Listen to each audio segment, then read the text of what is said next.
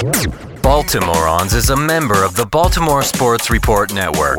Find, find more podcasts like this at baltimoresportsreport.com. You're listening to Baltimoreans. the home of the all-weather fan. My name is Sam Dingman. This is Alan Smith. Let's get stupid.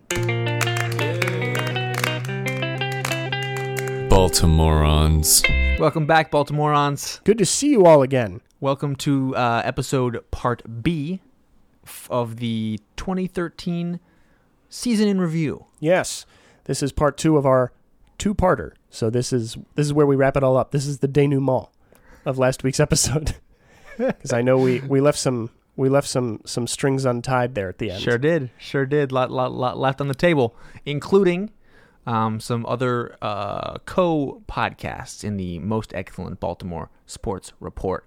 You already heard from 336. You already heard from the Baltimore Sports Report podcast. Coming up now, we're going to be hearing from Charlie, Charlie Hoppus from the Orioles Spastics podcast, and then we're going to nip over to uh, a few words from Cal uh, over at OBP Apparel.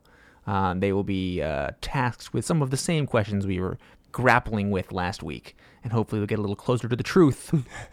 Coming up now.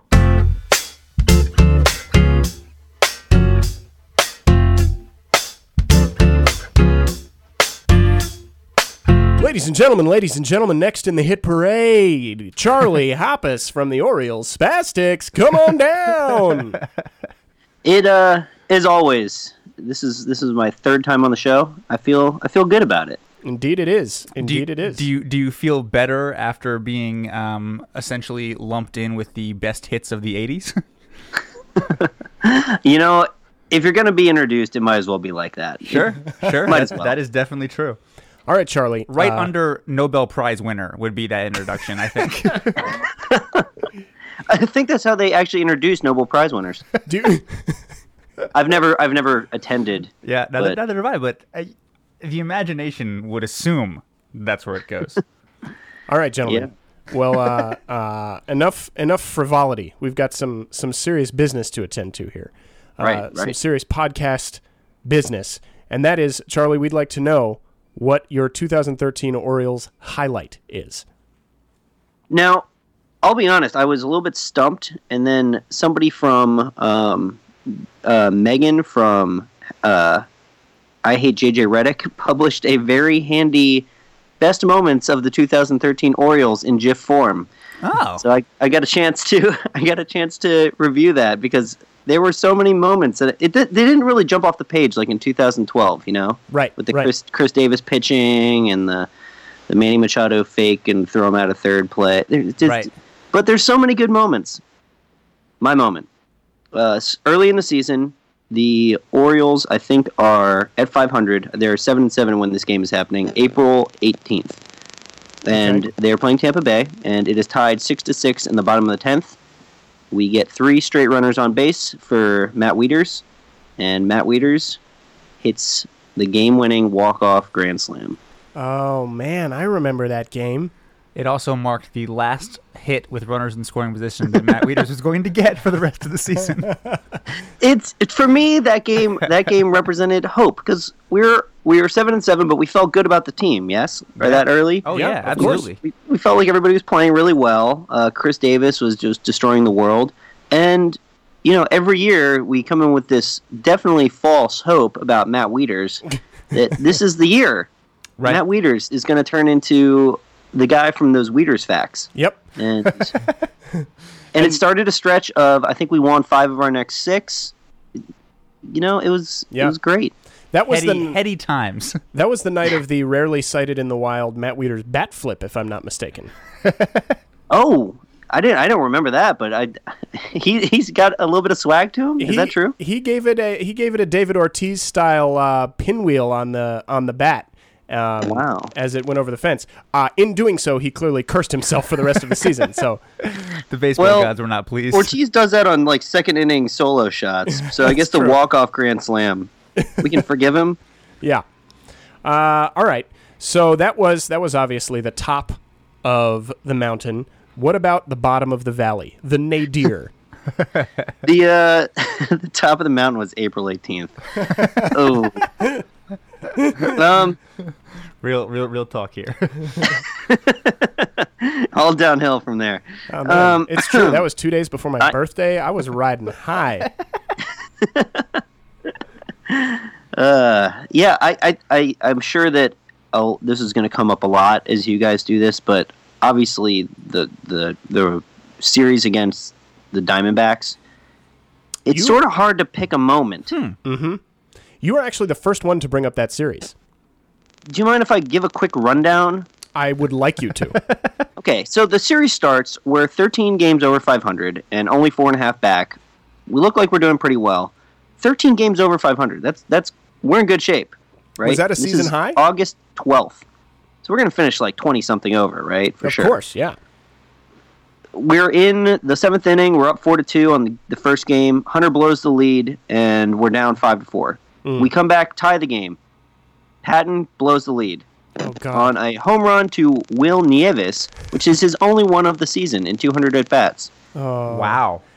Then, and then we come back and we tie it up again. So in the ninth inning, immediately we give a walk off. Darren O'Day gives up a walk off home run to Adam Eaton, also hitting his first home run of the season. Ugh. So that's how we wa- lost the first game. But I mean, hey, lots of lots of fight in that game, right? So Yeah. that, that felt good. A lot of the Multiple want to. comebacks, at least. Chutzpah, if you if you will. Indeed. the 13th, we come back. We're, we're up 3 nothing on home runs by Chris Davis and J.J. Hardy. And in the seventh inning, Gonzo has been left in maybe a little too long. He gives up a triple uh, to Aaron Hill, who scores on a grounder. Then a home run to, I don't know this person's name, Gerardo Doe? Uh, I believe the Carrara. I believe the name you're looking for is Tuffy Gosewisch. Tuffy Gosewisch, who ended up with 10 whole home runs on the season. Yeah. Um, so now we're we're up. We're still up, but we're up uh, three to two.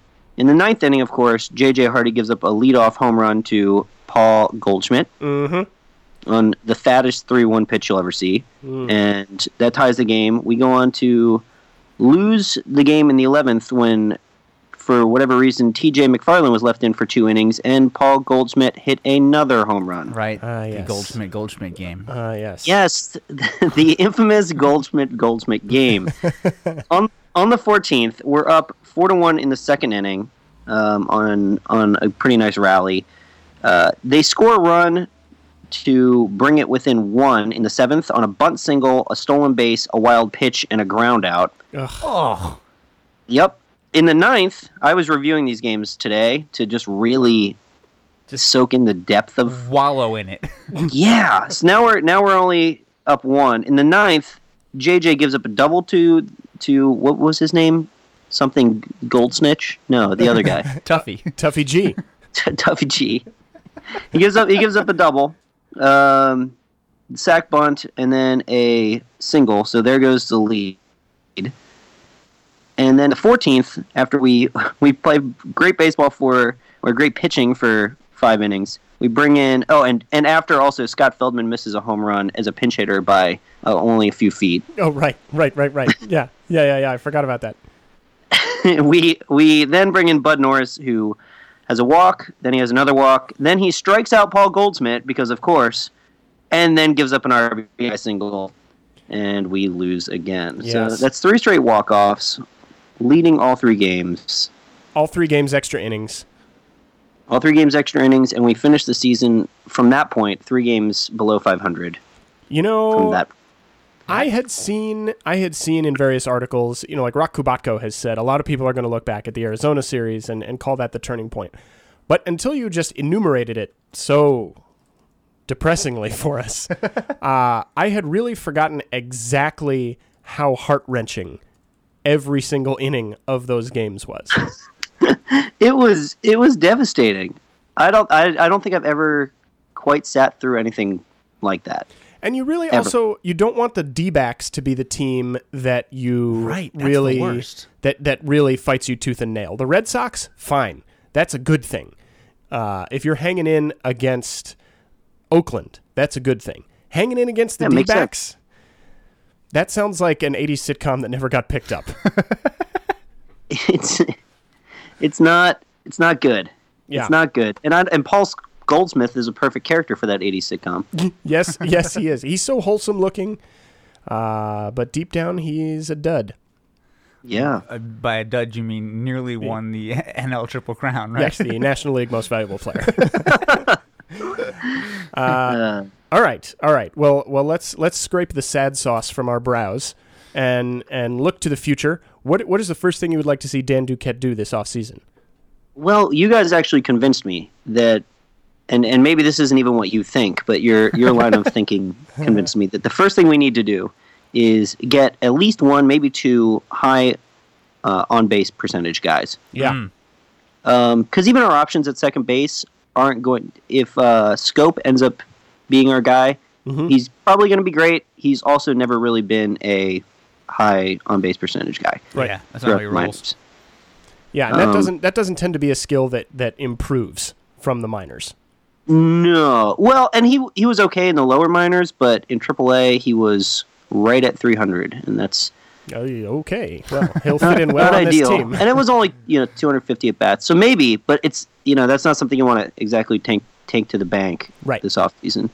Um, and there's a lot of high on base percentage guys available that play DH and outfield, which would be just fine. Hey, that add. would uh, that'd fit pretty well with our needs. that would be okay. Um, so uh, yeah, I, I would say that probably a high on base percentage person would be the, my first order of business. Do you have I'm one looking forward picked to out? hearing the show and hearing what you guys think. Do you have one picked out specifically, or uh, just a general? Well, um, it's tough because a lot of the guys that would be sort of best are Scott Boras clients. ah, So, like, yeah. Sin Sinsho Sin Shin-Soo Choo is uh, it would be great. His on base percentage was four twenty three last Yeah. season. yeah, Holy cow!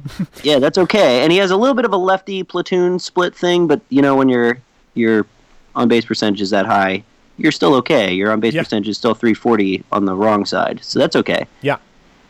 Also, Scott Boras said that he wanted to get him a hundred million dollar deal. So Ah, okay. Well, Everyone, we're probably out on down. that. So it's tough. It's it's tough. McCann, who you guys liked, it, it's it's going to be tough. yeah. We'll see. M- it, McCann is a Boras client as well. Yes. Yes. And- Also, Ellsbury. and the Rangers are in on him, so that's that's not good. No, it's not good. Can I make the uh, the least the least advanced point that uh, has ever been made on this podcast, which is saying something? Yeah, I'm excited. yeah, really. it, it's got to be good to be Scott Boras. I thought you were going to say it must be really terrible to have Brian McCann as a dad. No, that that's a good point. It's it's got to be good to be Scott Boras, but like good in the same way that it was good to short mortgage-backed securities. like you, you like yes, you, you are living well, but what at what cost to your soul? Yeah, you know you're not sleeping well. You're not sleeping well, which is probably why you get so much done. I All just right, don't- Charlie. He does, Sum it up for Shin-Soo us. Choo probably Okay. deserves close to that, maybe. Mm-hmm. But the fact of the matter is, he he hasn't made an All Star game. He just came off a one year, seven million dollar deal. Right. Seems high. He's- Seems He's high. not gonna. No, it's not. Yeah, and he's thirty. What, thirty-one or thirty-two? And Yeah, and he's in his early thirties. his principal attribute is speed. Um, I'm I'm not buying what you're selling, Mister Boras. No, no. Although I would love him to play left field for the Orioles for, you know, maybe a four year deal. Yeah, yeah. I would take. I have realized. Uh, I was going back and listening to some of the old shows, and I realized that the only contract I ever um, propose for any player is four years, sixty million dollars. It's just a nice contract, I think. You know, it it's really hits you right in that fifteen million dollar range where it says like, "You're great. You're not a world beater, but you're great." And you know, you you know, and I know that your skills are going to decline, and we're all okay with that. So we're going to pay you, you know, a little bit more than any human being could possibly be worth um, to do anything in the world, except maybe you know, uh, uh, special ed teachers. But we digress. And you know, you can you can play left field in a child's game for us. That that'd be great. And lead off. Yeah. Also, please. Yeah, please, if Please. if, if we could if you persuade you, could do that. we'll we'll bump it up to sixty five million if you lead off. If you don't mind. if if it if it would please you, Mister Choo, sir. All right, so uh, so if you had to put it into uh, an epitaph, what? And we're laughing because uh, I don't know if the correct word is epitaph, epigram, or epigraph Or epitaph. or epitaph. nope, no idea. so we're just throwing them all out there in a sort of, you know, paint by numbers, whichever one comes up next sort of a way. What uh, what would your 2013 EPA blank be? Well, I landed, and uh, this is tying in with my my highlight to start off with. Mine is wheat till next year, is in wheaters till next year. It's a really bad pun, and it's Uh, it's we, we because welcome I, those. I I know that's okay with you. Um, it's because as a deliriously optimistic fan who has already forgotten about the perils of last year and is already missing the Orioles, even though they were probably my least favorite part of my life for the last month or so. I'm really hopeful that the Orioles and Matt Wieters next year will be their year of glory. yeah. Now, How old is he now? Wieters Uh, is 27. 27, yeah. Now, do you think so? Wieters is theoretically at the peak of his talents and in a walk year and is a Boras client. I think it's probable that the Orioles are the only team where that cocktail produces another dud of a season. Uh, but do you think it's it's possible that he just has an absolute monster campaign next year? Um, well, I, I hope so. I, I you know I read something in- interesting about maybe trying to get him to uh, stop switch hitting. Oh, please God. Wouldn't, We've wouldn't that been- be This, okay? is, this We've has been been, a uh, campaign that Sam has been on literally since I've known Sam Dingman. I in 2000 I and I I, while, while, while Matt Wieters was batting for Georgia Tech. I don't want to toot my own horn, but since 2009, I have been saying that guy gets better mm-hmm. drive through the ball from the right side. He doesn't have that absurdly high leg kick. He hits more line drives. He has really long arms and he's super tall. This is a no brainer. So, I mean, just we're going to talk about this a little bit on our show, so I don't want to go too deep into it. And plus, I'm on a, a time crunch for you guys. For sure. But it just it just makes it just makes so much sense. Yeah. There's no way he's going to hit worse right-handed against right-handed pitching than he hits le- against right-handed pitching batting left-handed. Yeah, I mean, it would be terrifying if he did. it's not it's not possible. He'd be a he'd be I, he'd be in AAA. Like half of his body would be in AAA. He'd be Michael Morse. yeah, half of his body would be Michael Morse. Yeah, that is that. Wow, Hopefully that's not the wrist. yeah. Hopefully not the hair. Ugh, yeah. Oh, actually, Matt Wieters with uh, some scraggly blonde locks. You know, sign me up. Uh, depending on how much you're charging. The Nate McLouth wig. All right. Well, uh, we will wheat until next year, but hopefully we won't have to wheat that long for the next installment of the Oriole Spastics podcast. Charlie, thank you very much for joining us this evening. Yeah, thank you so much for having me. And I wanted to plug one other thing. Oh, please Um, do. I have lately started listening to a uh, a podcast that I think you all will enjoy. Ah, Yeah, I'm going through all the very old installments of. Well, at this point, it's called the Sam Digman Show. D- Uh-oh. I just finished an episode in which, uh, well, first I just finished an episode that had a, a song about Vladimir Guerrero, um, sung by an optimistic Orioles fan and a realistic Yankees fan, crushing the hopes and dreams of the Orioles fan. Oh, man.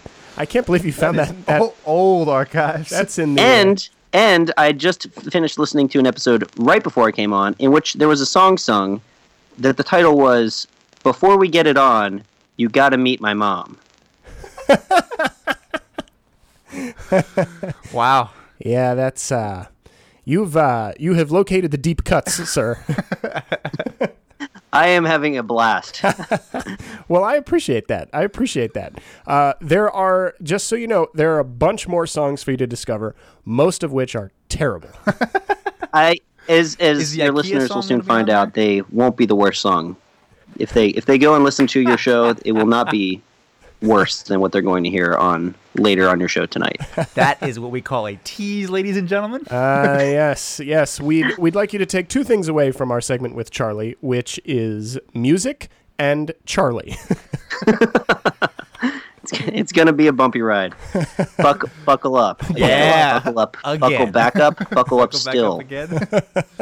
All right, Buckle Charlie. back up three. The revenge was buckling up. Electric Boogabuck. Seatbelt burn. All right, man. We'll catch you later. All right. Thanks, guys. You're listening to Baltimoreans. the home of the all-weather fan. My name is Sam Dingman. This is Alan Smith. Let's get stupid. Ladies and gentlemen, the next the next contestant on the morons is right. Uh, I wish I'd thought that through a little bit better. Great English. We've got Cal from the OBP podcast. Now, now, uh, you guys again probably all know this already, but just in case there's anybody who's confused, we've had Cal on the show before. That was back when his his website and podcast were called Protect This Yard. It's the same Cal, but he's got things under a new name now. Unfortunately, we've been cease and desisted, guys. So, um, you know, you guys might want to refrain from using that that phrase "protect this yard." Otherwise, you guys yourselves might receive a cease and desist letter. So, Come at me, Under Armour. Yeah, by the way, Bring the ruckus. Any, anybody out there who uh, is wearing Under Armour, uh, take your clothes off right now. Get naked, um, out of respect for Cal and the hard work he's trying to do, because the corporation that makes your duds uh, decided that for some reason it needed to tangle with a guy who's making really cool independent. Uh, Orioles themed art, Ravens themed art, and an excellent podcast as well. Shame, shame, gentlemen, shame. well, we appreciate it, guys. You know, between between the uh, the fun that I've had this year, the Orioles season, cease and desist letters, I don't know how it can get much better than this. Well, maybe just being on your podcast. I think Ah, took the words right out of my mouth. that, and that takes or it the to the next playoffs. level. well, well, yeah, that would have done it too. So, so let's talk, Cal. We're we're talking about highlights and lowlights of the 2013 season. What is your highlight? Well, there's some very obvious highlights. I'm sure that the the previous guests probably took, you know, the most obvious ones being, you know, how can you overlook Chris Davis having the monster year that he did? Of course, Of course. Um, I, I really think uh, the year that the defense had, of course, being the greatest defense in the history of Major League Baseball, at least since 1900. Yep. Um, you know, I think that's that's a great that's a great thing to remember from this year. My my stat though, or um, my highlight of the year has to be, and I was talking about this with with Joe Pa today. My highlight of the year has to be the fact that the Orioles of 2013 proved that the 2012 Orioles weren't a fluke yeah. Mm. that they brought that winning baseball is back in Baltimore. It's it's here to stay, and with the core group that we have between Jones and Wieters, Davis now, Machado, you know we have that that core that is building, and if we can get some help in here, it, you know it's it's going to be a, a lot of fun for many years to come. Yeah, absolutely. Well, I just to go back for a second, I'm really glad you mentioned the defense. You're actually the first person uh, What? on our recap show to bring up the defense. Well, you, you you're a man of subtle and refined taste, Cal. You know, That's- you're not you're not distracted by the bright lights of home runs and and and doubles and such. Certainly. Yeah, man. I mean, I mean, watching this. I mean, thinking about the teams. I mean, you guys have been obviously you guys have been fans for as long as I have been. So thinking about the teams, even just last year, the defense for the first half of last year was abysmal. Oh, God, I mean, so bad. Mark Mark Reynolds at third base. It was not if he's going to make an error; it's how many and and whether or not the ball was going to kill somebody in the stands. Like that's Sailed that's off into the night. Right. I mean, that's what it came down to. Is the sheriff going to do sheriff stuff tonight? Of course he is. But how many people will be killed? Like that's that's what we had to worry about. So the difference between in, in just a year, or you compare it to teams that passed, like you know having to deal with the the uh, the the past Orioles teams that you just like, oh, this is just like watching the bad news Bears out there Yeah. you know, do these guys know what defense is? And then have, having them go from that extreme to this year, the complete opposite extreme, to you know being literally the best defensive team in history. Obviously, the plays that Manny made at third base on a nightly basis, Yeah. you know, just you no words to describe them. I'm I'm word uh, you know. Oh yeah. Well, you know All of a there was there was a there was a play in the the second to last game of the season against the Red Sox where I forget who it was at bat. I think it might have been Napoli, but he hit a bouncer down the third base line, and it was it was well struck.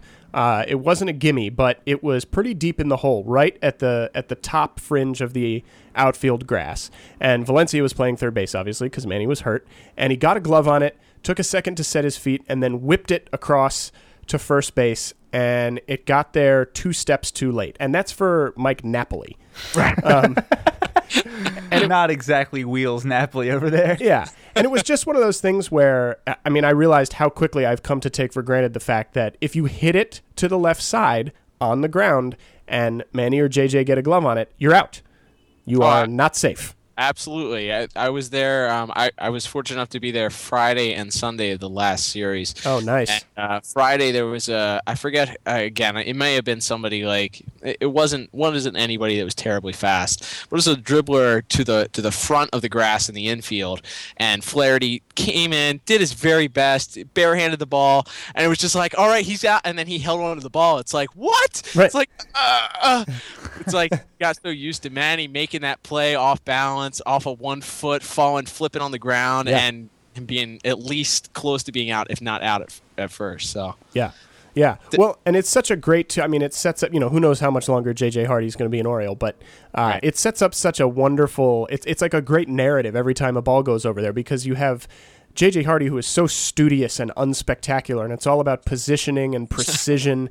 and then you have Manny, who uh, it, it's not that he is unstudied and unpracticed, but it's so flashy all the time. Yeah. Um, it's just fun. It is so much fun. He's yeah, he's definitely my favorite player to, to watch. I mean, I, I remember thinking last year when he came when he came up, and then the start of this year, it's just I can't believe that we get to see this once in a lifetime player. It's like Yeah. and he's not even playing the position he's meant to play. He's Right. playing this. He's playing third base. Like and long may he do so, for my money. Um, well, that's an interesting topic for another day. yes. hmm hmm well, before we get to that, uh, let's talk about lowlights now. What What do you think was uh, What do you think was the bottom out moment for you this year? Well, again, I'm talking with Joe Powell about this today, um, who's also on our podcast. Was supposed to be on tonight. Joe Powell, hope you're feeling better. You know, we had to put his dog down, not to bring a damper down. No, the- no. As we said, as we said uh, before we turned on the recording devices. Uh, there are a few things that are more important than recording an independent baseball podcast. but putting down the family pet is one of them. that is one of them. So, uh, but he and I were talking about it today. He actually made a really good point. He said that uh, his low light, and I'll pass his along, and I'll have mine. His low light was Jason Hammel for the year, coming into the year. Oh, that's a Oh, good yeah. one. I forgot was- that he was on our team. yeah, really though. I mean, for thankfully he wasn't for the last two months, but uh, I mean, he he came into the year almost. You know, he started opening day, which is kind of like the unofficial way of saying you're the ace of our team. Yep. And uh, he was supposed to be the ace. "quote unquote" ace of our staff, and he really just imploded. I mean, between giving up more runs than anybody else on in the pitching staff, and then be, getting hurt, and just being really unreliable. Uh, last year, he seemed when he was healthy. Last year, he seemed to be the guy that they would go to when they needed a stopper. Yeah. And uh, this year was just completely the opposite. So De- Joe Pa's pick for for Jason Hammel, I thought was good. Yeah. Mine mine had to have been the, just the position of left field. Um, Yeah. Between, between Nolan Reimold, um, Oh, Nolan Reimold. McLouth, McLouth had a great start. I mean, if you look at M- McLouth's start, he was batting over 300. And obviously, he's not a 300 career hitter, so you can't expect him to bat 300. But he, I feel like he had 30 stolen bases at the end of May. Yep. And he finished with 30 stolen bases. I mean, Yep. it, he he- he just kind of stopped running. Uh, You know, his his batting average dropped off, and then you had the whole Michael Morse debacle, Oof, and boy. Whatever that was, and it, it Debacle's a good word for it, I would say. Yeah. left left field was like a black hole that seemed to you know Yeah. suck three or four people in and and just kind of be that s- a weak spot for us besides the DH. oh yeah, we ran Urrutia out there a few times. It was just nasty. I never thought I I'd be you know wishing for the days of Luke Scott out there running around catch, trying to catch fly balls in left field. But this year, I mean, other than the defense, obviously you can't take away McLouth's defense in left field, but it, just that that abyss of a position this year was was definitely a low light for me. Yeah. Well, and uh, that actually that actually anticipates our, our next thing well. uh, which is what is the first move you would like to see Dan Duquette make in the off season. Uh, I'm guessing you'd like to see him uh, uh, fill the black hole.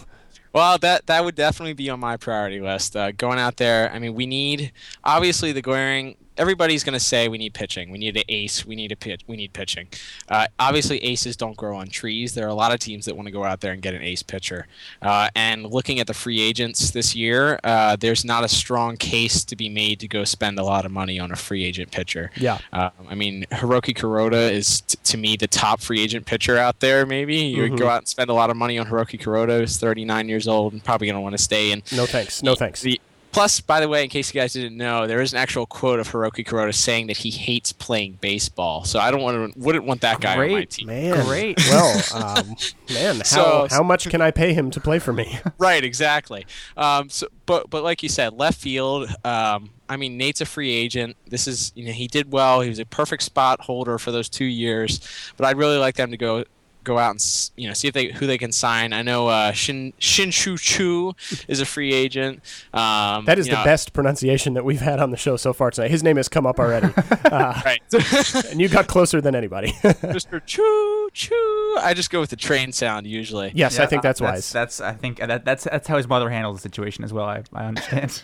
I, I, I think he's probably gonna gonna probably garner way too much money for the Orioles to put out there for him to sign. So, uh, but to me, they're gonna have to address that. I don't really see uh, Hammer and Hank uh, as the as the answer in left field. So uh, that obviously a DH. Yeah. Uh, who's gonna be our DH? Um, I really liked, and I, I honestly, uh, something that uh, Joe Pa threw around today is going out and, and re-signing, getting Matt Wieters and or Chris Davis signed to long-term contracts. Those are those are things that we think need to be settled before uh, before the next offseason. But I, as far as as far as free agents are concerned, I'd, I'd go out there and find a left fielder. No, I, I dig that. I, I, I feel your vibes on the contract extension. My question is, who do you sign first?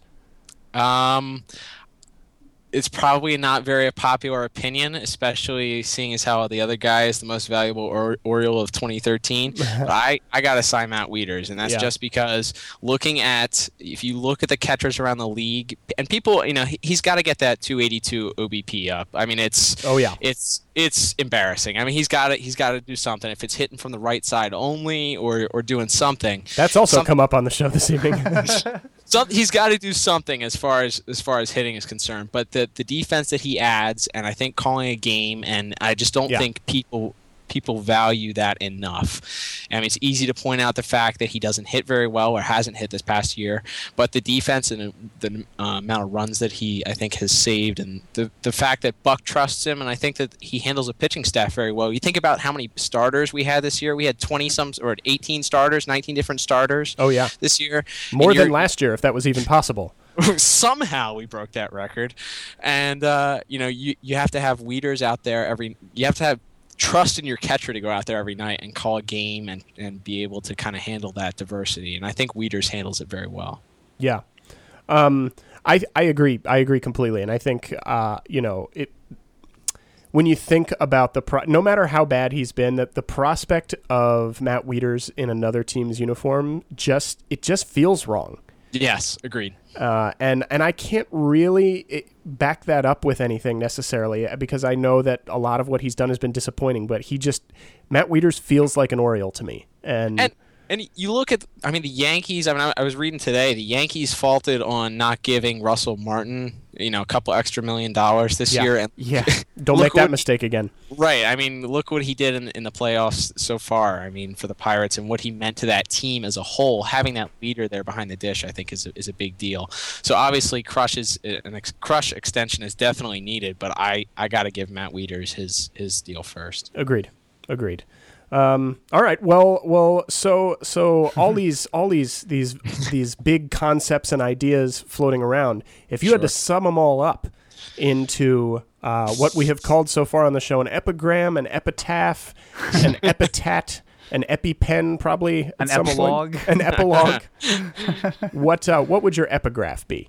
Um, well, my epigraph today, and I impressed Joe Pa with this one, so you have to let me. This has like a this is like a trio meaning. This has like three layers. It's like Okay, um, it's like an onion of a of an epigram here. I um I chose the Great Divide.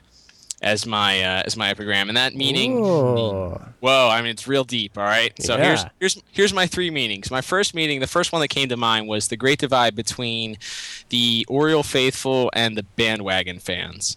Okay, and that I like was, that was a huge divide that I I dealt with personally this year, um, as far as trusting Buck and just being being a baseball fan and understanding how baseball goes. Mm-hmm. And you have a lot of the people that I felt were bandwagon fans that really don't understand baseball. They they paid a lot of attention to our football team the last 12 years, but not really attention to baseball. Uh, I so they see don't where you're understand, going. You know, you, they don't understand that one loss doesn't equal the same as a football loss.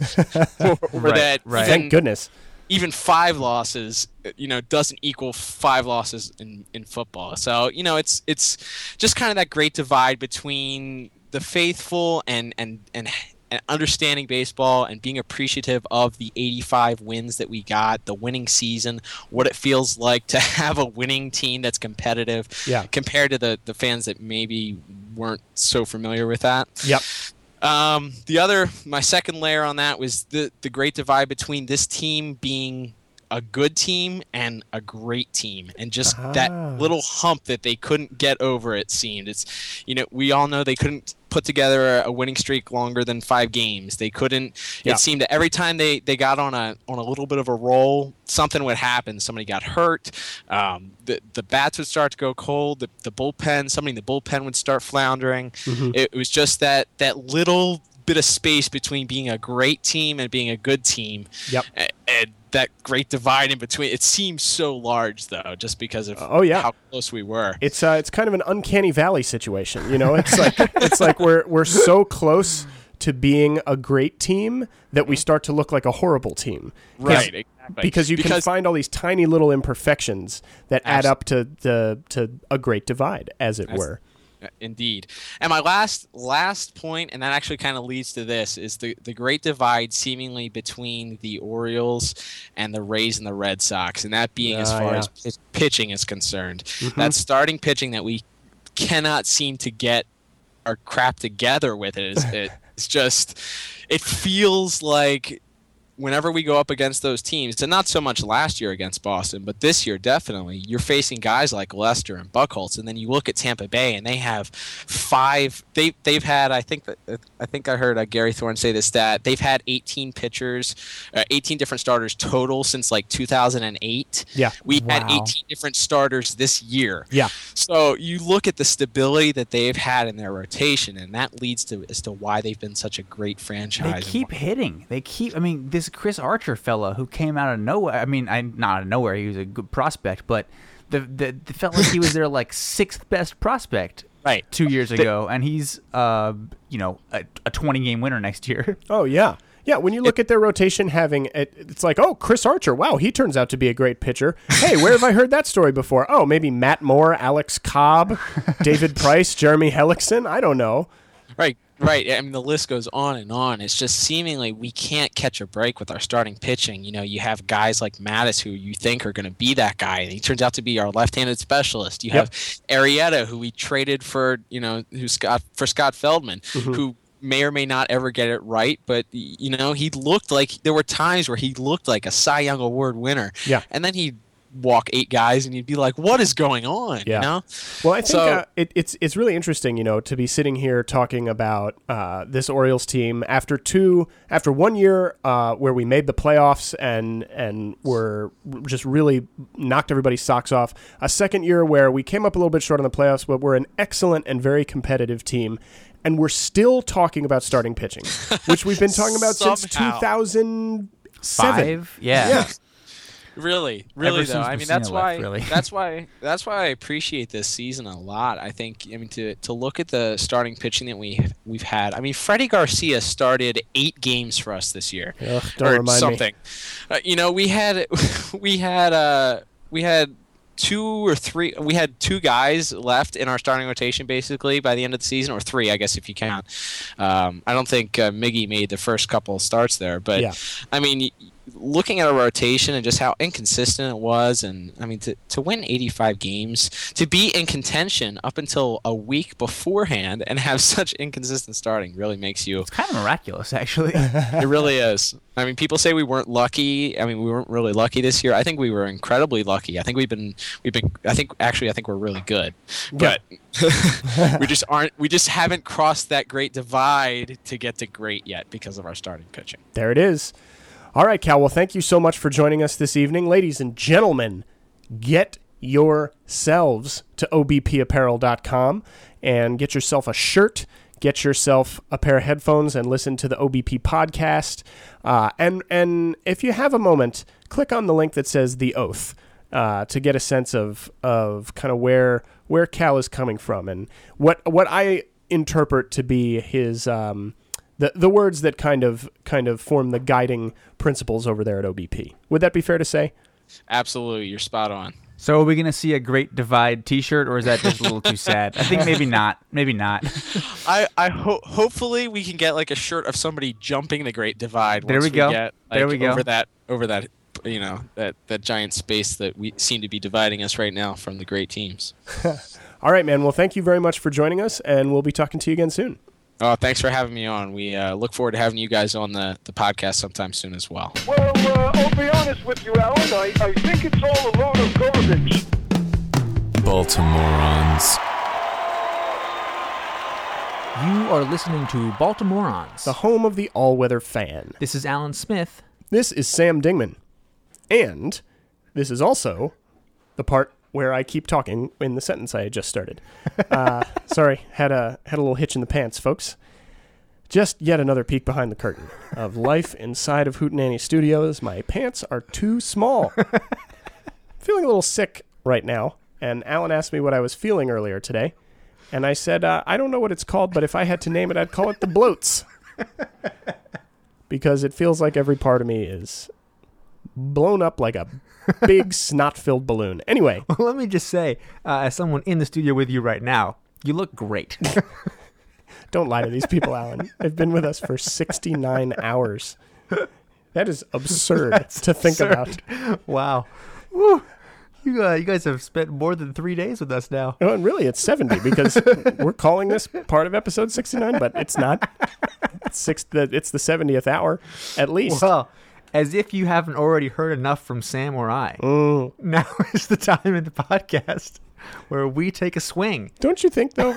Don't you think, though, if people had reached a point where they were like, I've had enough of these guys, I don't want to hear any more, wouldn't they have gotten there already? Like, wouldn't that have already happened? Yeah, Like- we left that. at- We left that back at episode twenty-four. Yeah, I mean, if you're still with us now, we could probably say anything, and people would stick around. Great. So uh, let's abuse that, shall we? Okay, rubber baby buggy bumpers. All right, ladies and gentlemen, let's get serious, please. Let's let's recenter. Let's take a deep breath. And here's the thing: you have just heard from our our our some of our sister wife podcasts in the Baltimore Sports Report Network. Right. You have just heard from Cal at uh, the OBP podcast. Um, these are smart people. Yep. These you've, are you've heard from a certified genius in uh, President of Baseball Operations Dan Duquette. I've seen the certificate. It is Mensa level. So, ladies and gentlemen, uh, you've pretty much found out all there is to know. You've heard every every perspective that we were able to get a hold of, except our own, which we offer you now. So Sam, Yeah. what's your highlight of the uh, of the Orioles season? Well, you know, Alan, I, I was thinking this over, and uh, you know, I did go back as you instructed last week and, and listen to the Dan Duquette segment. Yeah. And I don't know what how this happened, but I really feel like it, it's like Dan was speaking through me. or Wow. I was speaking through him. Goodness. so you're you're really in agreement with him that it was sort of the emergence of the of the twin Chris's Yeah. that was the, your highlight of the year. I, I mean I couldn't I couldn't have have summarized my feelings any better uh, had I scripted everything that Dan Duquette said. Why is that funny to you? No, no, I couldn't couldn't say. Oh, all right. Couldn't say. Yeah, but uh, you know, just to recap, in case uh, people forget his wise words, um, yeah, I felt like the emergence of Team Chris this year uh, was was really striking because those are both guys who, and who knows what's going to happen next year. But I think there's no way to look at the guy that Chris Tillman was this year, and I know we ragged on him a lot. uh, over the course of the season. But he was a top 10 pitcher in in 2013, especially down the stretch. Really turned it on. Gave us every chance to contend. We did not. We elected not to take him up on a number of those kind offers. Right. Um, but this is a guy who we have been pining away for the arrival of since 2009, and this year, even more so than last year, he got here, and he got here in a big way. And as we have said many times, that's not something we get to see very much. Chris true. Davis, as we discussed, was a guy that people there was a certain amount of attendance in road games this year for people who wouldn't have come out to see this is going to sound mean the Twins or the Blue Jays or the Rays or whoever because they don't usually go out to see those teams but they showed up this year because they were like Chris Davis might hit a home run and that's a big deal. Right. Right. So On the map. I think I think that was uh, that was that was a real highlight for me. Mm-hmm. Um, the lowlights, as as Dan so eloquently put it, uh, to me it was it was the it was the the anemically low on base percentage. Yeah. That's And rough. Hard to have, watch. We have banged that drum real hard, and and we just got to bang it again. You know, when you look at it, um, th- uh, everybody makes such a big deal. We've we've touched on this, but everybody makes such a big deal about how well we did in the one run games last year, twenty nine and nine. So what is that? That's thirty eight one run games out Yeah. of the entire season. Yep. Fifty one of them this year. Yep. 20 and 31. That's a very significant amount of a, a, ver- a, a significantly larger amount of one run games that we had to suffer through. We get enough runners on base, we convert with those runners on base next year. Those one run games, there's just not as many of them. Yeah, yeah, and and Jim Johnson is not having to appear in sixty games, which is a lot. Yeah. And what have we said all Seven- season? seventy some. He he had way too many appearances this year. Yeah. And what have we said every time we've talked about on base percentage? It takes luck out of the equation. Yep. You don't need luck if you create your own runs. Are you also on board then with the I, I would say fairly radical pre- preposition of trading Gausman and Wieters for uh, Stanton? Well, uh, I, I mean, uh, I stand by it. I, uh, uh, I don't like it. I mean, I don't like it. it makes me feel icky and gross. It makes me feel icky and gross. But I think, uh, you know, who was it that said? Uh, I think Josh from Section 336 said that what he wanted to see this offseason was he wanted to see Dan Duquette make a splash. That's a splash.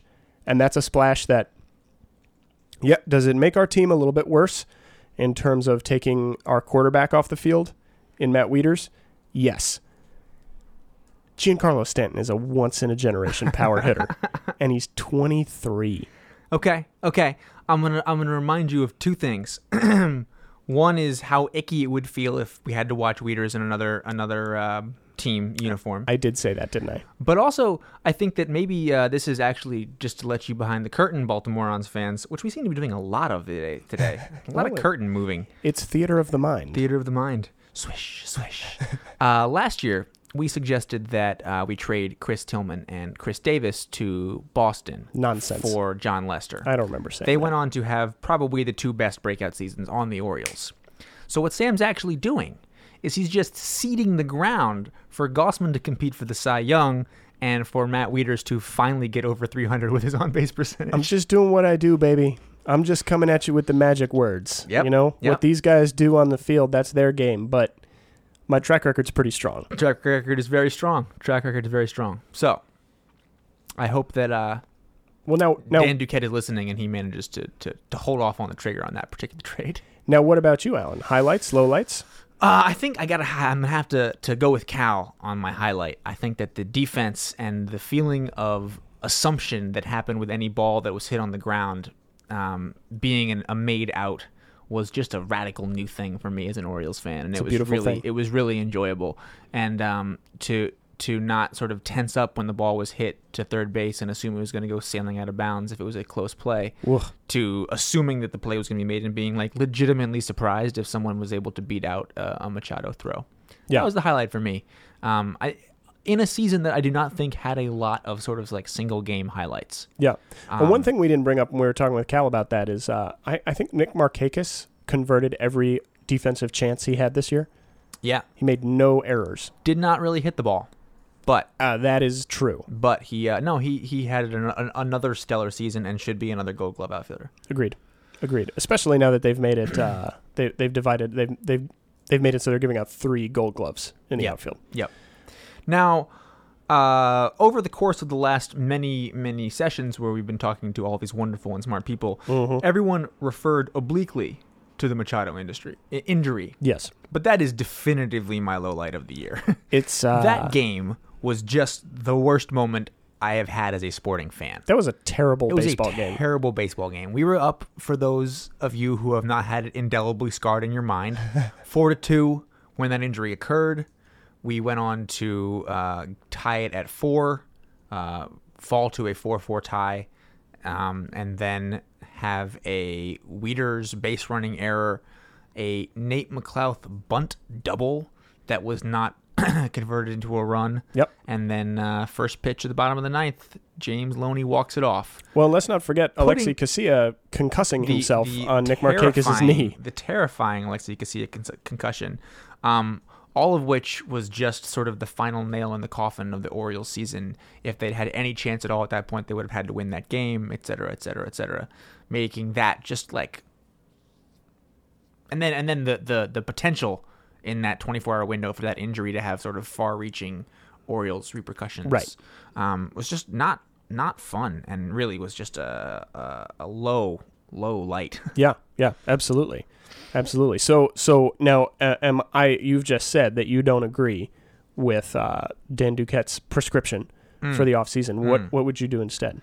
Uh, I hear the desire to make a splash. Mm-hmm. Um, I think that I, uh, I actually think that this team is closer than all that. Um, and I think that the thing we need to do instead of trading for an ace or trading for a power slugger like Stanton is to roll the Dan Duquette magic dice a couple more times. Okay, so you want to keep going with the Chinese think- water torture? Yep. Yep. I think so because if we get a couple more hits in the uh, year-long plan of stocking the AAA teams with uh, veterans and young guys and sort of cast-offs and and and a a, a murderer's row of possibilities that eventually some of them will hit. Um, and I think that the chances that some of them hit, especially after a year of them missing, um, is pretty good. And I don't think that, th- that there's one. I, I would like a big splash, but I don't think that there's a player out there that I'm willing to pay for right now. Um, I'm not willing to that. give up a first round pick for Morales. I'm not willing to commit absurd sums of money for a 39 year old player who doesn't want to play baseball anymore. I hear that. Um, you know, I- I, I think that the Philadelphia Phillies would be asking for, you know, um, three quarters of our offense to get Cliff Lee. Right. So I I think that there that there are a lot of moves that could be done, and I like to fantasize about who they might be, but I don't think we get a a plausible move um, that I can see happening that doesn't a- have us sort of mortgage everything. Yeah. Uh, I also think a murderer's row of possibilities is possibly the best. I don't know what you've selected as your epigram, but that might be it. That's pretty good. That's pretty good. Uh, w- would you like to submit that as as your epigram? A murderer's row of possibilities would be very excellent. Um, I was also thinking of uh, something along the lines of um, if you keep flipping the coin, it's bound to turn up heads one of these times. yes, which brings us back to the whole luck thing. yeah. I mean, I know, I know, we need a little bit of luck. I know every team needs a little bit of luck to uh, to get there. Right. Um, I would just like us, I would just like us to find more ways of not relying on it, Sure. so that when we get it, which every team does sometimes, it means more. Epigram for the 2013 Baltimore Orioles season. Mm, mm, mm, mm. I would say, uh, uh, I I would say, uh, uh, a season. Th- this season is neither Feldmania, nor is it, nor nor is it Chentertainment. Tis somewhere in between.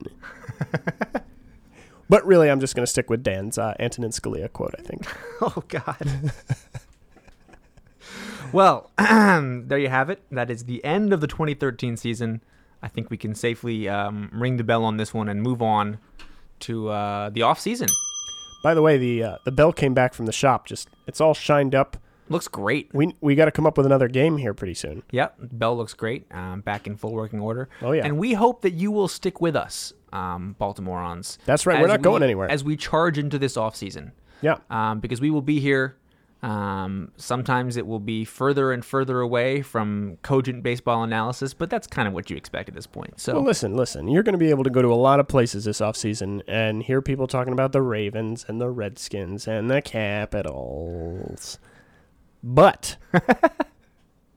you're going to get tired of that eventually. yeah, And then you're going to say to yourself, what if I tuned into the Baltimoreans for their trademark blend of political commentary and baseball analysis without as much baseball analysis? What would that sound like? but probably more Henry Urrutia puns. y- almost exclusively Henry Urrutia puns, I think. You got a lot to look forward to, ladies and gentlemen. That'll do it for this week's show. Thank you, as always, for tuning in.